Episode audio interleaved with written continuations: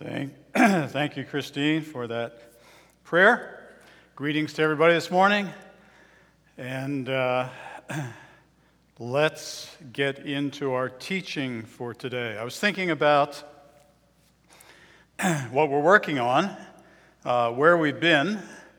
We've been talking about the God who is here, the God who lives, the God who is present with us.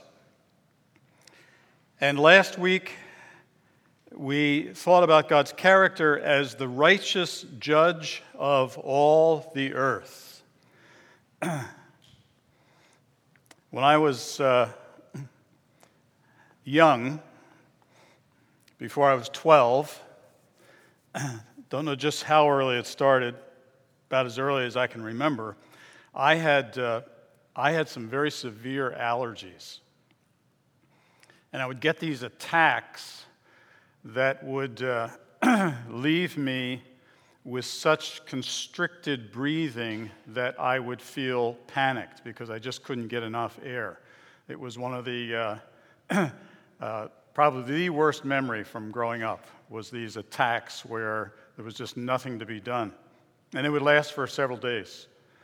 Uh, obviously, uh, it was hard on my parents to watch that. Uh, it was about that time when uh, they started doing more with allergies and, and uh, uh, treatment of it, so I got shots, and that gradually helped and outgrew the whole thing when I was about 12 years old. But it was a hard time. when I would get these attacks, there was a, a medicine that the doctor prescribed uh, I don't know what it was officially called. We just called it wheeze medicine because it was to treat the fact that I couldn't breathe and I would be wheezing with every breath. Uh, it was uh, it was absolutely horrid stuff to take.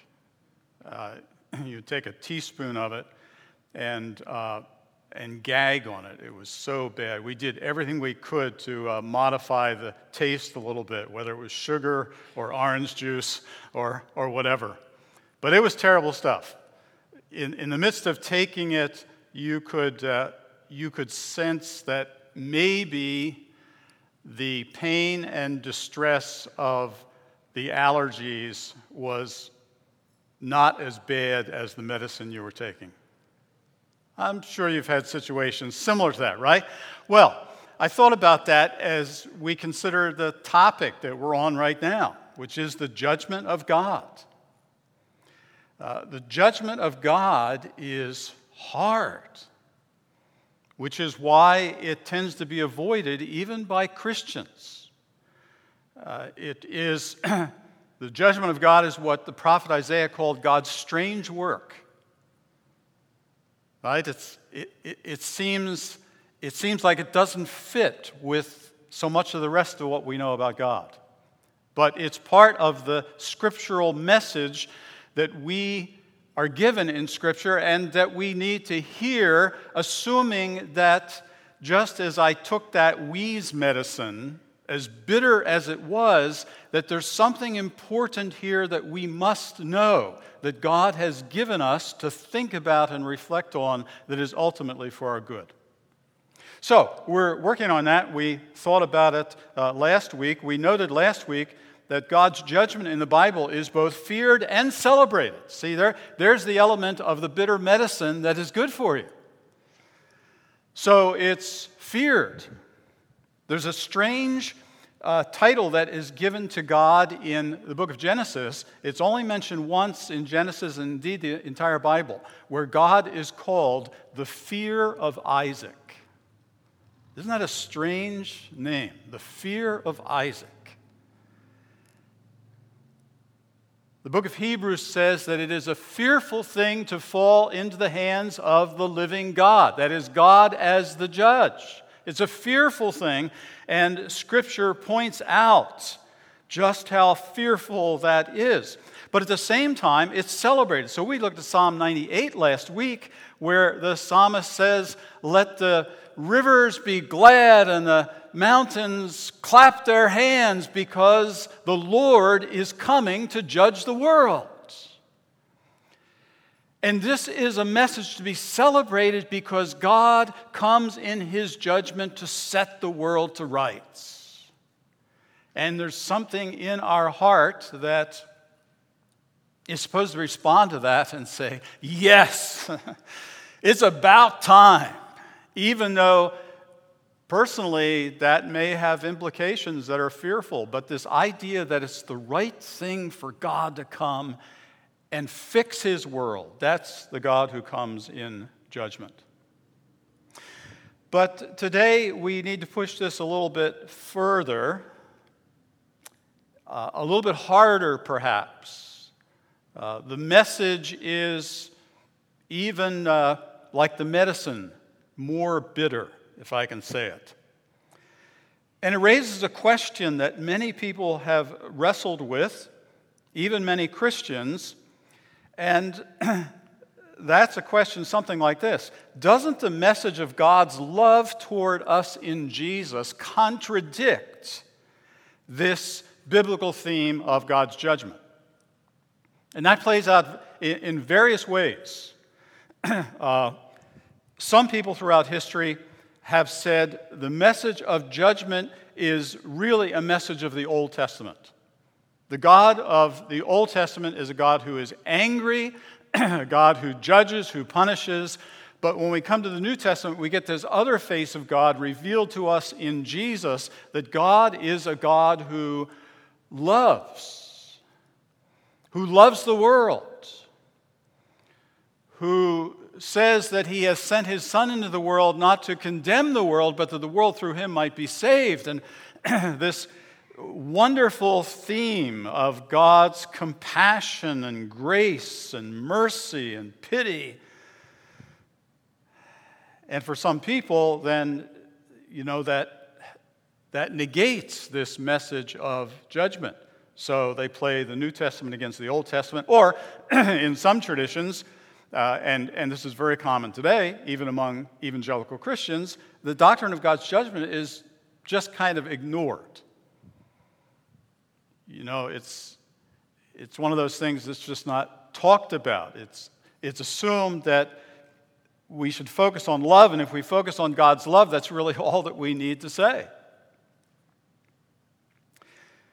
But you remember our, our image from last week, the image of the, uh, the symphony orchestra. That, that to hear the composer, you have to hear all the instruments as they were designed by the composer. and if, if one of the instruments simply goes silent, there's something lost to the music.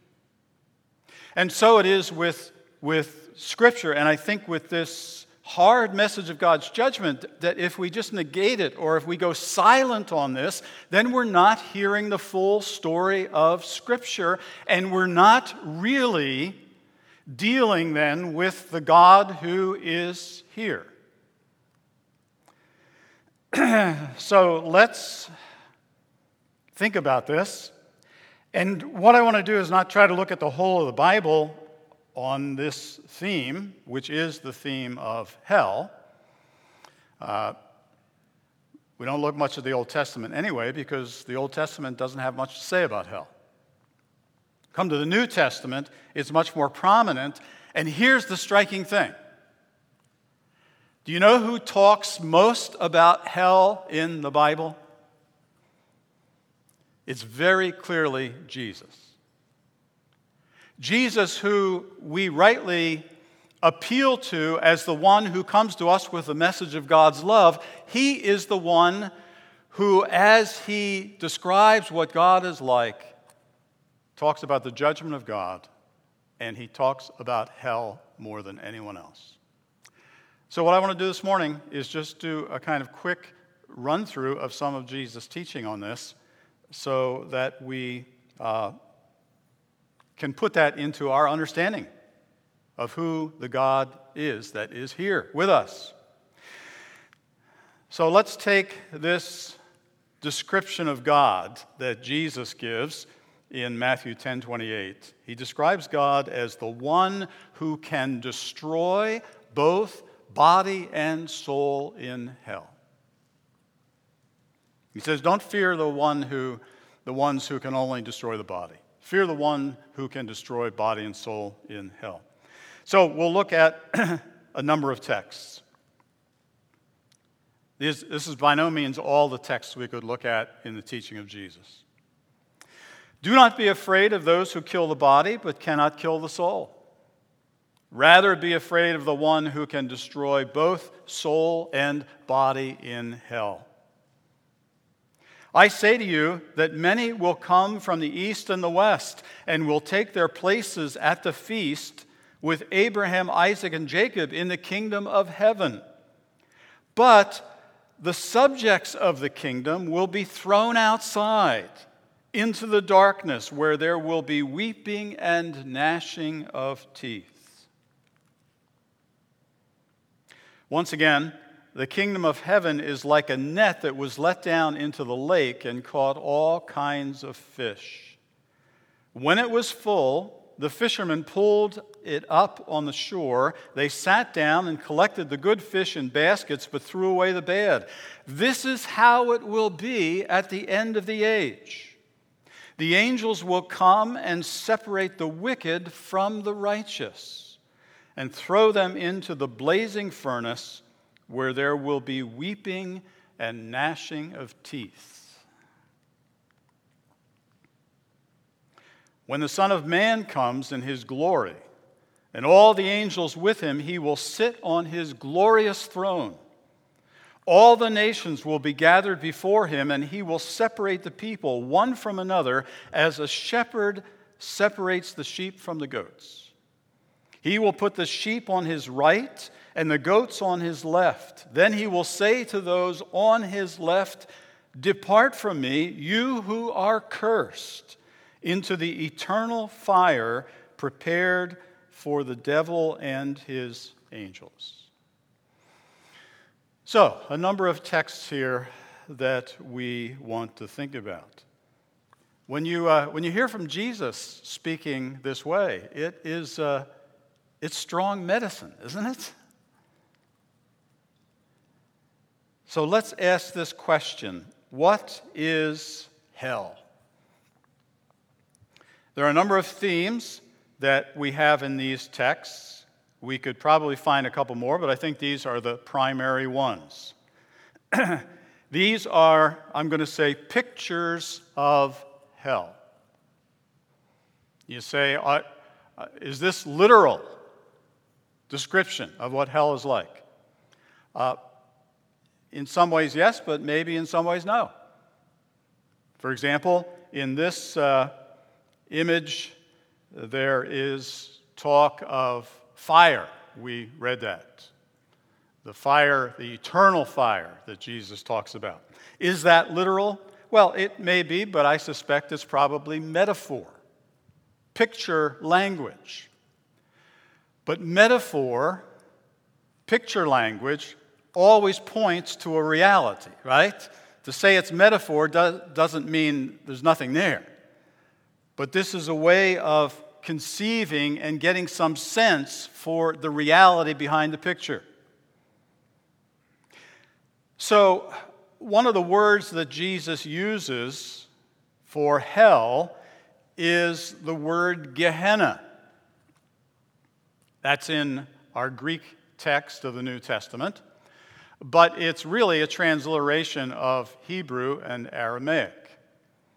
Uh, in Hebrew, it would be Ge Ben Hinnom.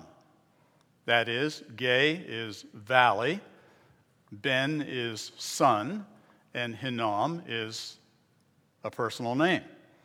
So it would be a reference to the valley of the son of Hinnom. We know where that is still exists today. It is the valley on the southwest side of the city of Jerusalem. of course, it was there in Jesus' day. What was significant about that place? Well, in 2 Kings, we find that in that valley, certain of the dissolute kings of Judah offered sacrifices to their gods, not to Yahweh, but to pagan gods. And sometimes what they sacrificed was their own children. So it's a place of uh, terrible idolatry, great wickedness.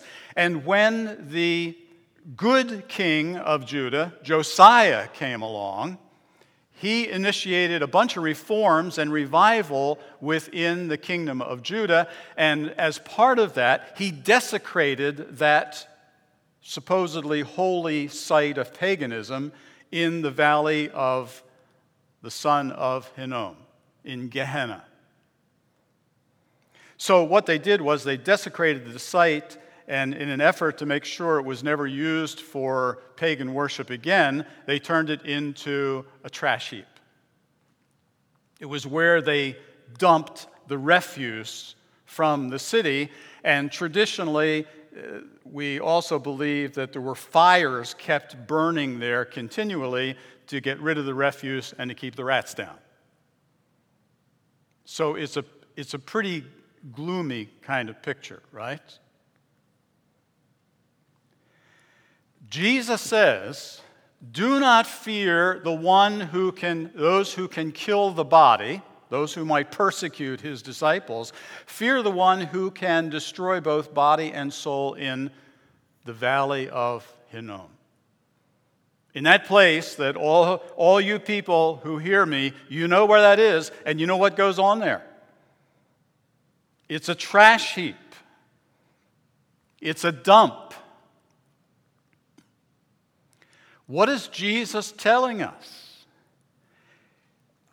It seems that he's saying that there is, at the end of human history,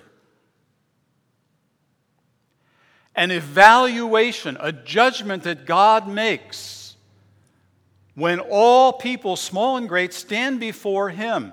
And in that judgment, there are people who are consigned to the cosmic junk heap of the universe. Now, think about the tragedy of this.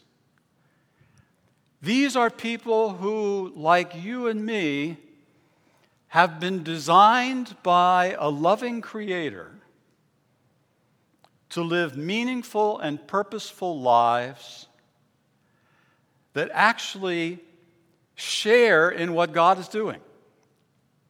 And we've talked about that before, right? In, in Genesis chapter 1, created in the image of God, created to partner with God in bringing God's peace, his shalom, to all of creation. That's the job that never got finished. That's the God, job that got sidetracked, that God is reinvigorating with the coming of his kingdom through Jesus. And you and I are meant to participate in that, to partner with God. But at the end, Jesus says, Be afraid of meeting the God who can consign you to the cosmic junk heap of all of history. There are people who are made in God's image, designed to do significant things with and for God, for whom God, in all his great power and mercy and love and all the rest, has to say, there is nothing here of value that can be used, nothing that can be redeemed. Nothing that can even be recycled out of the junk heap. Because, in a sense, that's who all of us are, right? We're, we're, we're getting recycled through Jesus. But there are going to be people who, at the end, there's no recycling, there's no value. Jesus says, Fear the one who will make that judgment. But there's another theme that, that he talks about here, too. When he talks to the, the the Roman centurion in Matthew chapter 8 who has asked for Jesus to come and heal his servant. Remember, and Jesus says, Well, I, I don't need to go, your servant's healed. And, and, uh, and then he says, because he's so surprised at the faith of this Roman centurion, an outsider, right? He said, You know, in the end, many are going to come from east and west and sit down with Abraham, Isaac, and Jacob in the great feast of the kingdom of God. There's going to be many outsiders like this Roman centurion that come, but there's going to be insiders, sons of the kingdom. He's referring here especially to the Jewish leaders who rejected him. There are going to be insiders who are cast out into the outer darkness, where there'll be weeping and gnashing of teeth. What is the darkness here symbolizing? Well, again, I think you can go back to the beginning of the biblical story. You remember how creation starts. In the beginning, God created the heavens and the earth. The earth was formless and empty, and what? Darkness was over the face of the deep. And in the midst of that darkness, God speaks. And he says, Let there be light. And with the coming of light comes the beginning of life in the universe. And God creates all manners of things, and, and ultimately, as, as the, the pinnacle of that creation, he creates human beings in his image and likeness.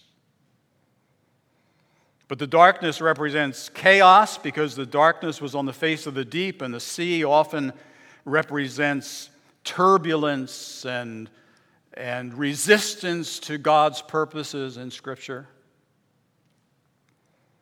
And now, at the end, there are people who are going to be cast into darkness, chaos, isolation. And the end point of isolation is death. Terrible picture. Sometimes people, in their bravado, will say something like, Well, yeah, I may be going to hell, but at least I'll be with all my friends. Tim Keller says correctly, There are no friends in hell. because hell is about darkness, it's about isolation, it's about loneliness, and about a perpetual dying. And then, whoops, going the wrong way here.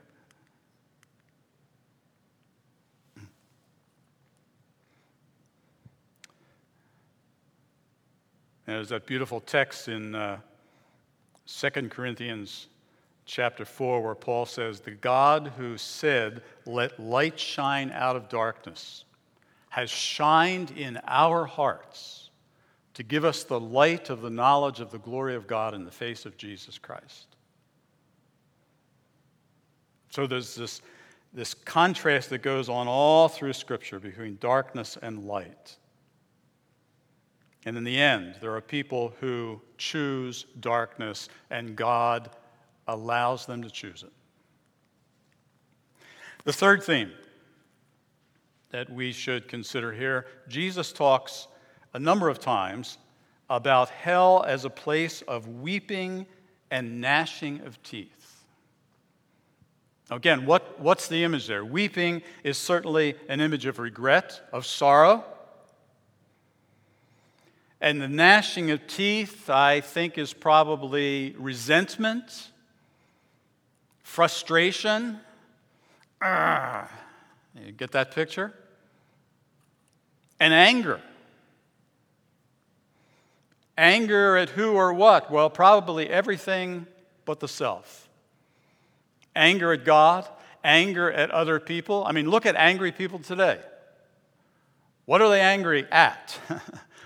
virtually everything but themselves. I guess some people are angry at themselves, but frequently it's all displaced. It's, it's the other people or even God who have brought them to their circumstances.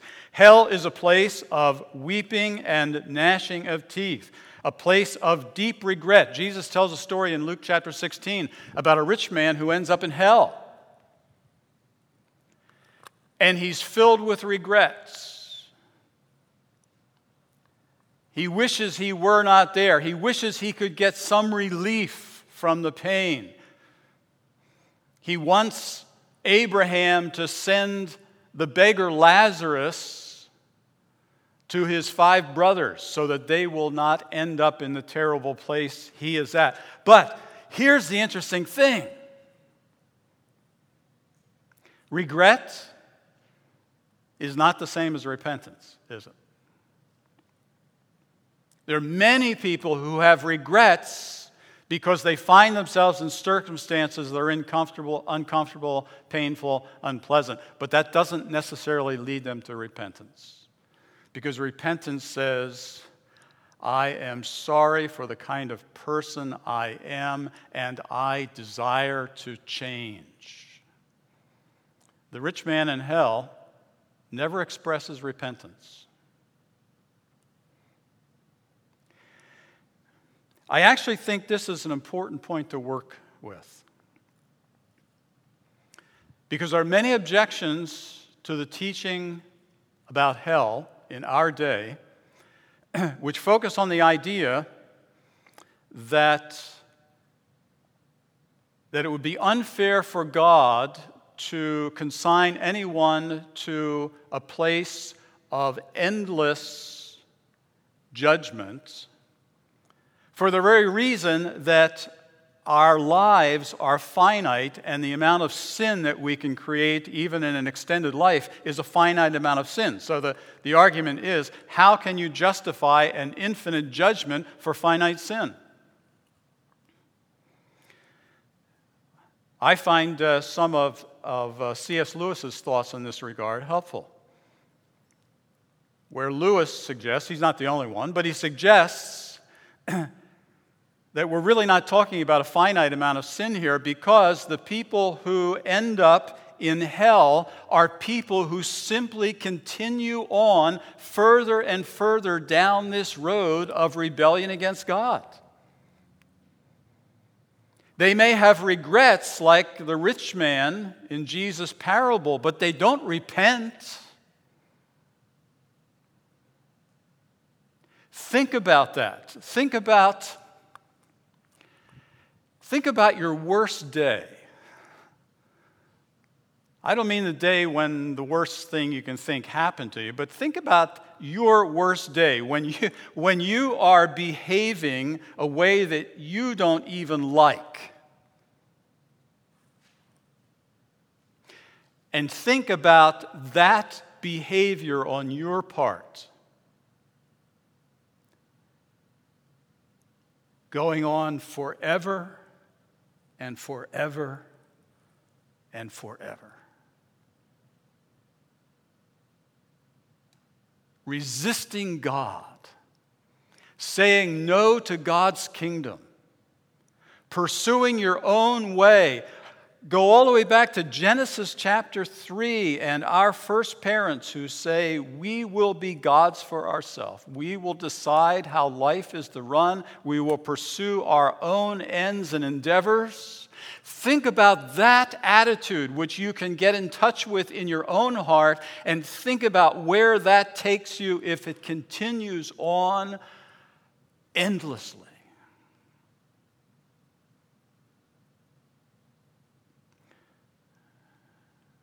Is that not a fearful thing? And hear Jesus' words Fear him who is able to destroy both body and soul in hell. Well, then, let's ask this question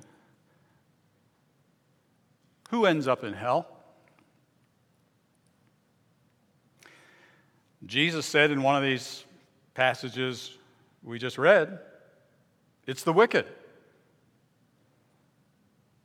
The angels come and they separate the righteous from the wicked, and the wicked are cast into hell.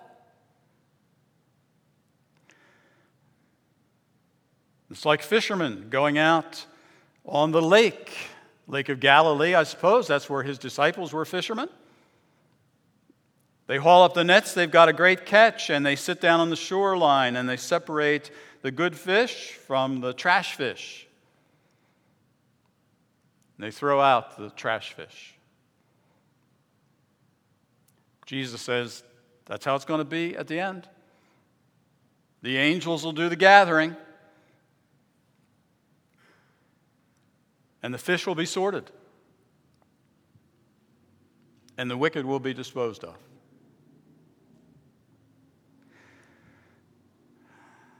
Now, uh, we're inclined to say perhaps, whew, okay, I think I know a few wicked people. And I've heard about wicked people in history. I could give you some of the names. Yeah, there's wicked people. They end up in hell. Okay, I can deal with that.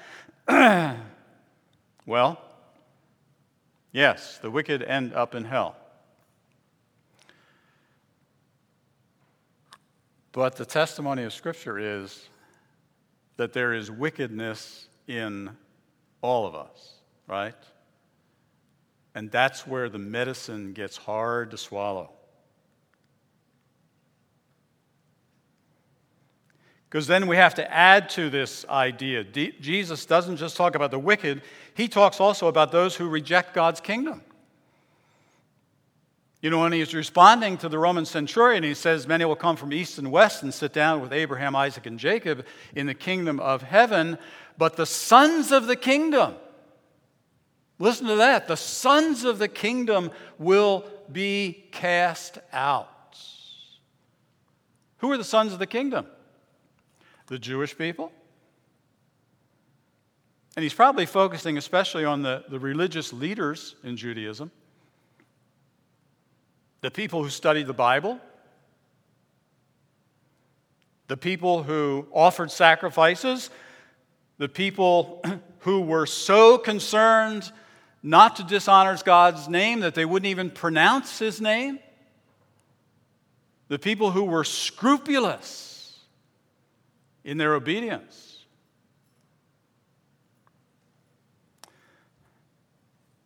But they rejected God's kingdom. God's kingdom is that sphere where the will of God is done, right? And so they were doing a lot of things that looked good to many people, but they weren't doing the will of God.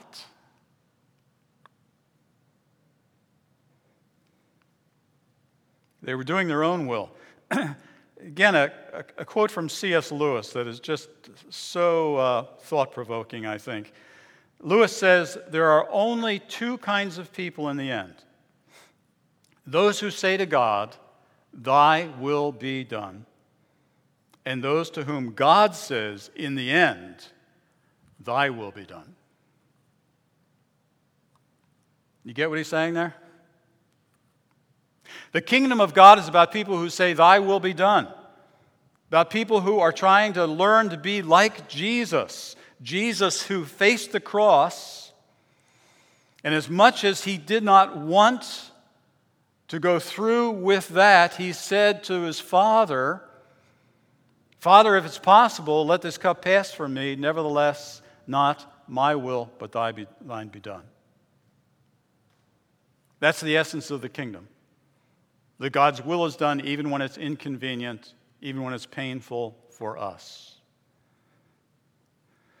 So Lewis says there's two kinds of people those who say, Thy will be done, and those to whom God says, In the end, thy will be done. That's what Adam and Eve said. Let our will be done, not God's will be done. And that's the history of the human race. Dave Dunbar says, I want Dave's will to be done. And that runs frequently into contact, uh, into conflict with God's will. And so I have to make a choice. You have to make a choice. and those who end up in hell are those who insist on their own will being done. And then we can say one thing further. Those who end up in hell are those who reject God's king. They reject God's kingdom, but they reject specifically God's king. They reject the Messiah. The Bible says, speaking of Jesus, he came unto his own, and his own did not receive him. But to as many as did receive him, to those he gave the authority to become children of God, even to those who believe on his name. So, so here we are. We're trying to listen to the symphony that is the good news about God's kingdom. And we're trying to listen to all the different instruments that play to make up that music. And one of the themes is the theme of God's judgment. And, and so then we, we begin to struggle because we say, well, I thought, I thought the good news about the kingdom of God was the good news that God loves us and comes to save us in spite of our sins. Can't, can't we just focus on that? But you see, we really do need to have all the instruments in the orchestra playing. And, and we can't mute one instrument because if we mute one instrument, then we don't, we don't really hear the message. All the instruments need to play. Of course, they need to play in balance so we can overdo one aspect or another, but we need to keep them in balance. And so, to the modern move, even the modern move in the evangelical church, which I think is to mute the message of God's judgment, we need to come back and listen to the full score of Scripture. It's interesting that, that John, the Apostle John, who is sometimes called the Apostle of Love, and, and makes such extraordinary statements in his gospel account of Jesus about God's love is the same John who talks in the same verses about God's judgment. Apparently, he understands that, that the two go together and that you only understand the one when you see it in light of the other. For example, we'll finish with this these well known verses God so loved the world that he gave his only Son, that whoever believes in him shall not perish, but have eternal life. For God did not send his Son into the world to condemn the world, to judge the world, but to save the world through him. But then, verse 36 Whoever believes in the Son has eternal life. But whoever rejects the Son will not see life, for God's wrath remains on them. John has no difficulty. This man who was perhaps the closest of all the disciples to Jesus during his earthly life, who heard the message John has no difficulty putting together this theme of the overwhelming love of God who even gives his Son for our salvation. With the theme that this God is also the God who will judge the world, who loves humanity so much that he has his own Son bear judgment on Calvary. He loves so much but he is also the God who says he stands in the midst of Israel with the plumb line to measure. And when the wall is crooked, he destroys the wall. Jesus says, Don't worry about the one who might kill your body. But fear the one who can destroy both body and soul in Let's pray.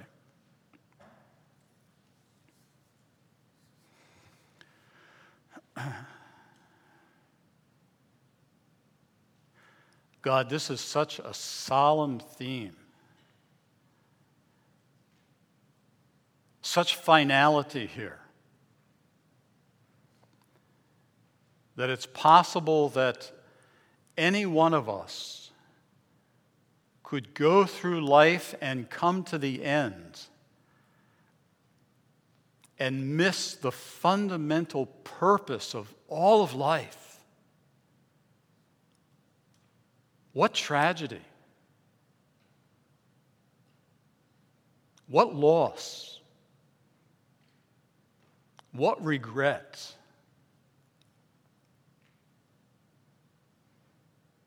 And Lord, it's in the light of that possibility that we thank you today for your grace to us in Jesus. The one who stood in our place, who experienced the judgment that was due to us, and he did it out of his deep love and his awareness of the terrible danger that lay before the entire human race. How good is your plan, God? How deep is your mercy? How extraordinary your love and compassion. We celebrate you today as the one who is our God and our Father in Jesus. And we look forward to the day of your appearing when you will set all the world to rights. And we pray as you as Jesus taught us to pray. May your kingdom come. May your will be done on earth as it is in heaven. In Jesus' name we pray. Amen. Thank you for coming. Hope to see you next week. And our ushers will help you to dismiss from the back to the front.